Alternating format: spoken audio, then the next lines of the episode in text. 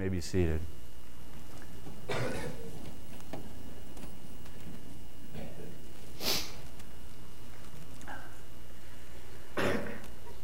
You know, one Sunday morning, Pastor McGee noticed that little Alex was uh, staring up at a large plaque that was in the foyer there on the wall. And the plaque was covered with names, and along by the names, there were a number of little American flags there on the side. And the seven year old had been staring at this plaque for a while, so the Pastor McGee walked up beside him and quietly said to him, Good morning, Alex. And Alex replied, Good morning, Pastor. Still focused on the plaque, looking at it. And Pastor McGee, what, what is this plaque? What are all the names? He said, Well, son, it, it's a memorial to all the young men and women who died in the service. And soberly staring at the large plaque, little Alex asked quietly, Which service, the 8 or the 11? well, since we're going to be talking about children this morning, I figured uh, we ought to warm up with a little laugh about, uh, about kids. And all joking aside, understanding our relationship as children of the Heavenly Father is critical to living a life of joyful fellowship with the Lord and with one another. And it's a central concept of the Christian life and vitally important in living out our mission statement, which you know is to love God, love others, and live to reach our world for Christ. And the title of this morning's sermon is Live Like God's Kid. And the big idea of the message today is joyous fellowship with the Lord and with one another happens naturally as we live as God's dearly loved children. And before we dive into our text in 1 John this morning, we need to understand what the apostle John's purpose was for writing this letter. And he states this in 1 John chapter 1 verses 1, 3 and 4, and I'll read it to you.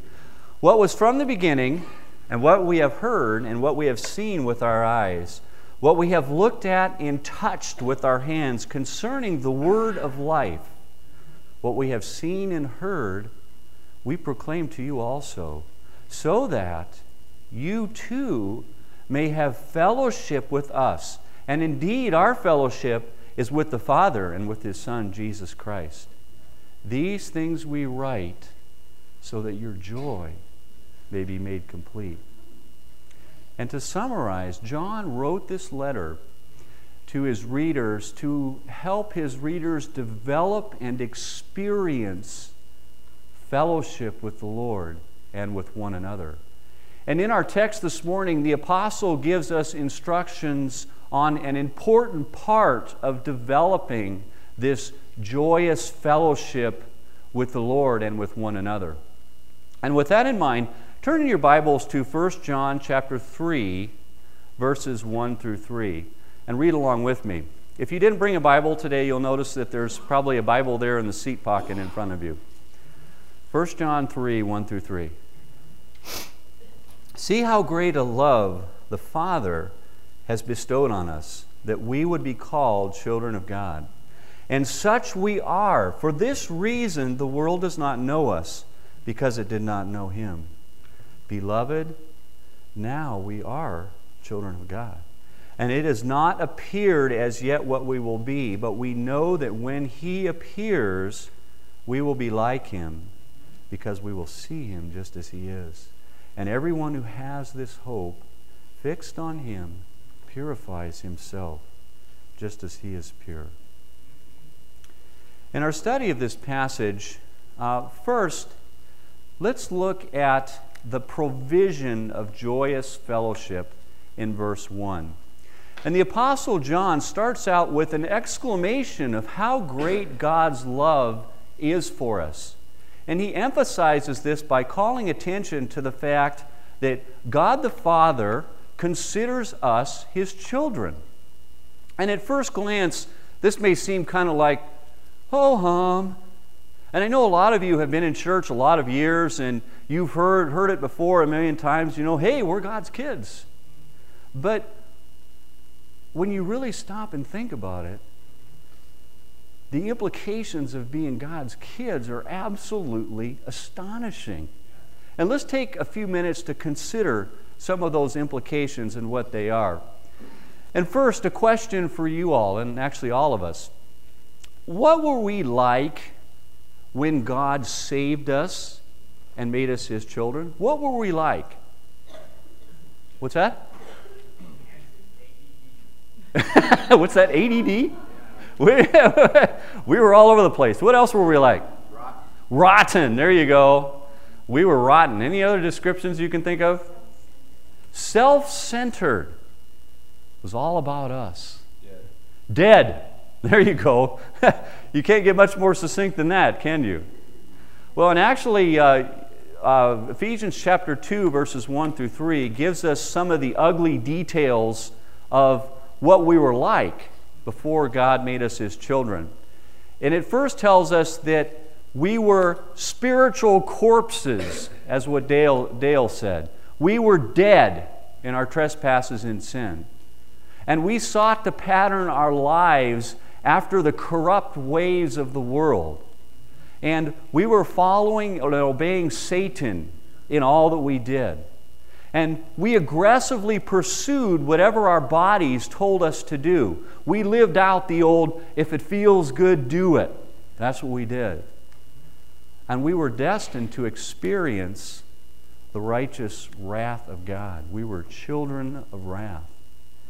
And you have to admit, we were pretty grim creatures at that point.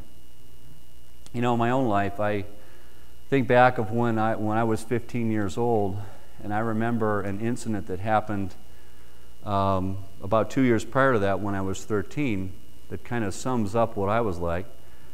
One day, I was being blatantly disobedient to my mother, and I was giving her a very large ration of grief as she chastised me, righteously so, for being uh, so disobedient.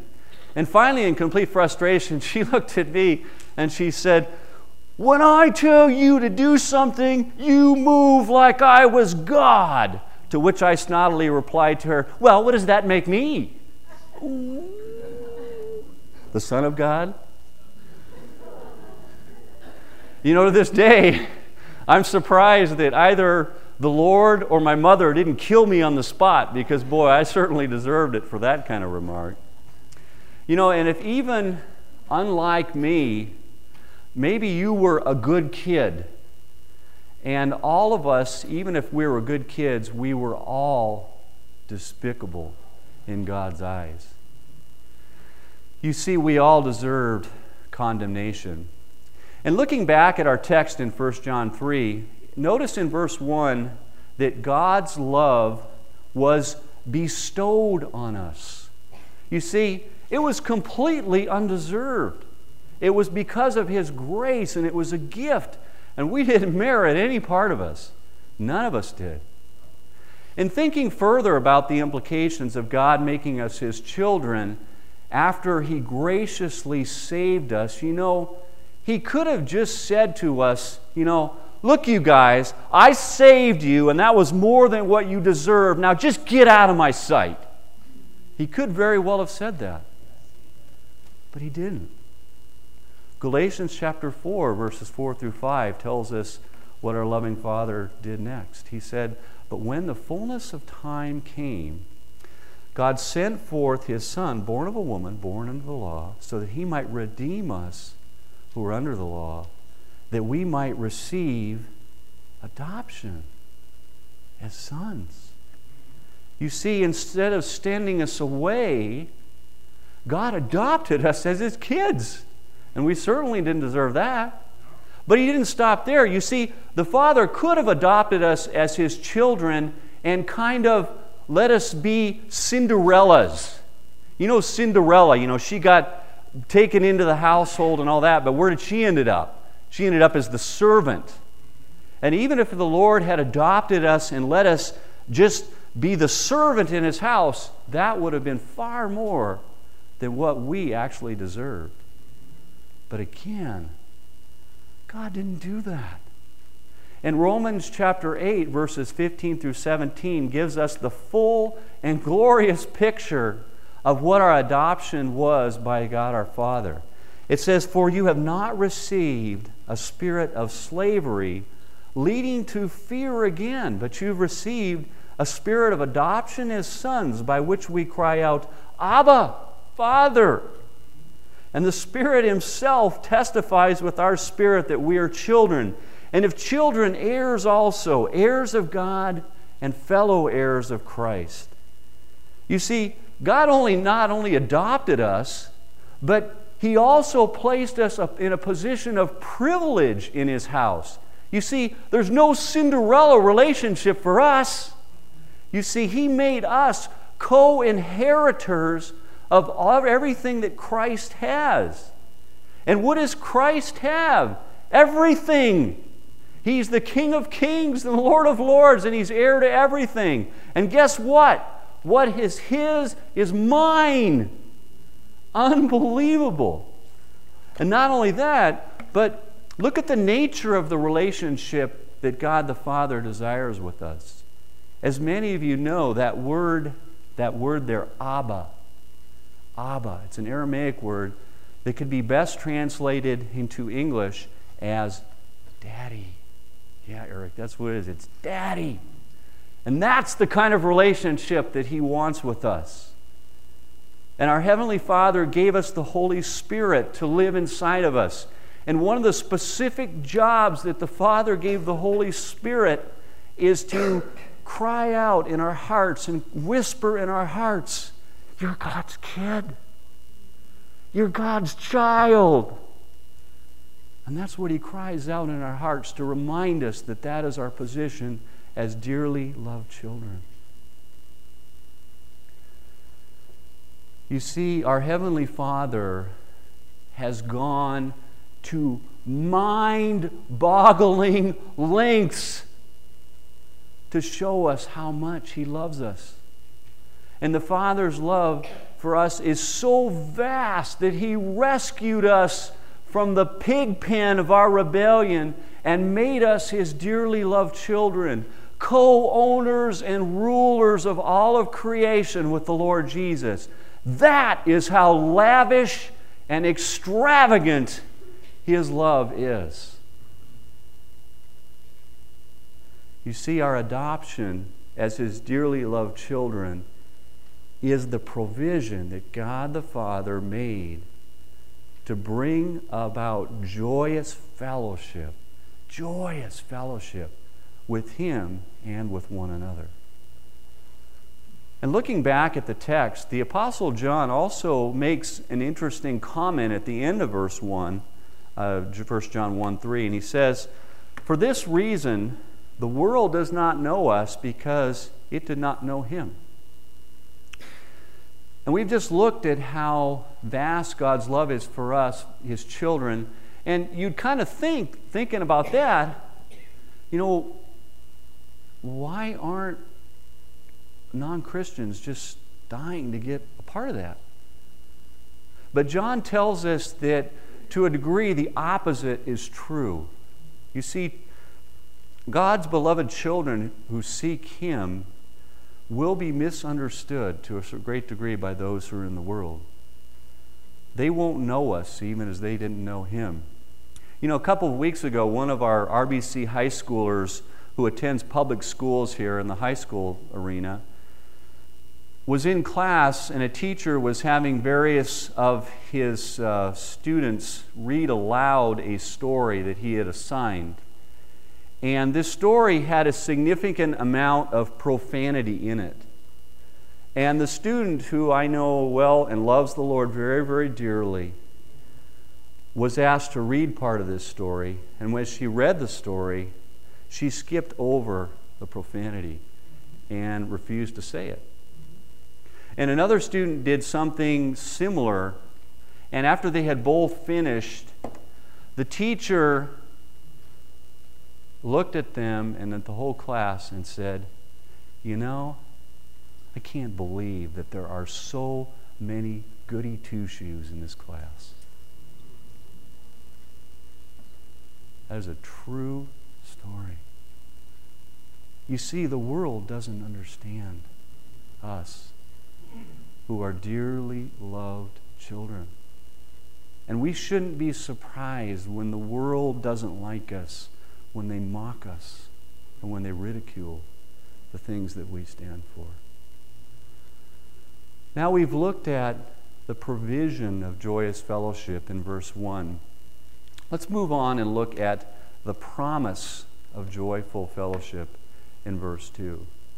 And first, notice that the Apostle John affirms that we are God's children right now. Right now. He says, Beloved, now we are children of God. You see, we don't have to wait for that. We don't have to wait. You see, we're God's kids right now. And if you have received Jesus as your Savior and put your faith and trust in Him and Him alone, you are God's kid now. And with our present situation clarified, John moves on to what will happen to us as his children in the future. And he points out that we don't know exactly how our childhood is going to play out. He says, Beloved, we are now children of God, and it has not appeared as to yet what we will be. And then the apostle points out something in the future that we do know is going to happen. And it's a promise. He says, We know that when he appears, we will be like him because we will see him just as he is. So, what event is John talking about in this passage when he says, and when he appears? What event is he talking about there? What's that? Return of Christ? He's talking about the rapture. That's what he's talking about in that verse. You see, when Christ returns for us, for all Christians, both those who are alive and those who are dead, what will happen is in 1 Thessalonians 4 15 through 17, it indicates to us that we will all meet the Lord in the air in glorified bodies. And again, this is talked about in 1 Thessalonians 4 15 through 17, if you want to mark that down. And we don't, but we do we really know what these glorified bodies are going to look like? Somewhat, but we don't know exactly. You know, those of you who have had children may remember what it was like uh, during that pregnancy period. And especially if you were actually the one carrying that child, you know, you can probably remember the child moving around inside of you and kicking and you know dad puts his hand on it and you can feel the baby kick and all that. And maybe you even had an ultrasound and you see that kind of fuzzy black and white picture of that of that baby. And uh, you kind of, but you also end up kind of thinking you know i wonder what color his eyes or his her eyes are going to be. What's his hair going to look like?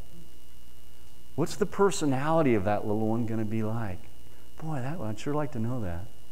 You know, and we know that this wonderful little child is going to be born some days down the road, but we just don't know all the specifics until they're actually born and what's going to happen. And this is much the same situation we face when considering what we will be like when we are in His presence. We know we will be His children, and we know it will be glorious, but we just don't know all the specifics of what it's going to be about. But the promise that we do have is that when we see the Lord face to face, we will be like Him. And our bodies will be like His glorified body. We will be pure, we will be sinless, and we won't even be tempted by sin anymore. And we'll be righteous, just like He is. But at least part of the transformation process that John refers to doesn't have to wait until the rapture. You know, the transformation of our bodies, that does have to wait for that time when we see him face to face and we'll be like him. But the transformation of our character can make significant progress while we were here on the earth.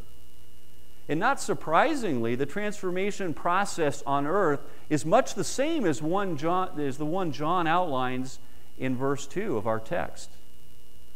And the apostle Paul put it this way in 2 Corinthians 3:18. He said this. He said, "But we all with unveiled faces beholding as in a mirror the glory of the Lord are transformed into the same image from glory to glory."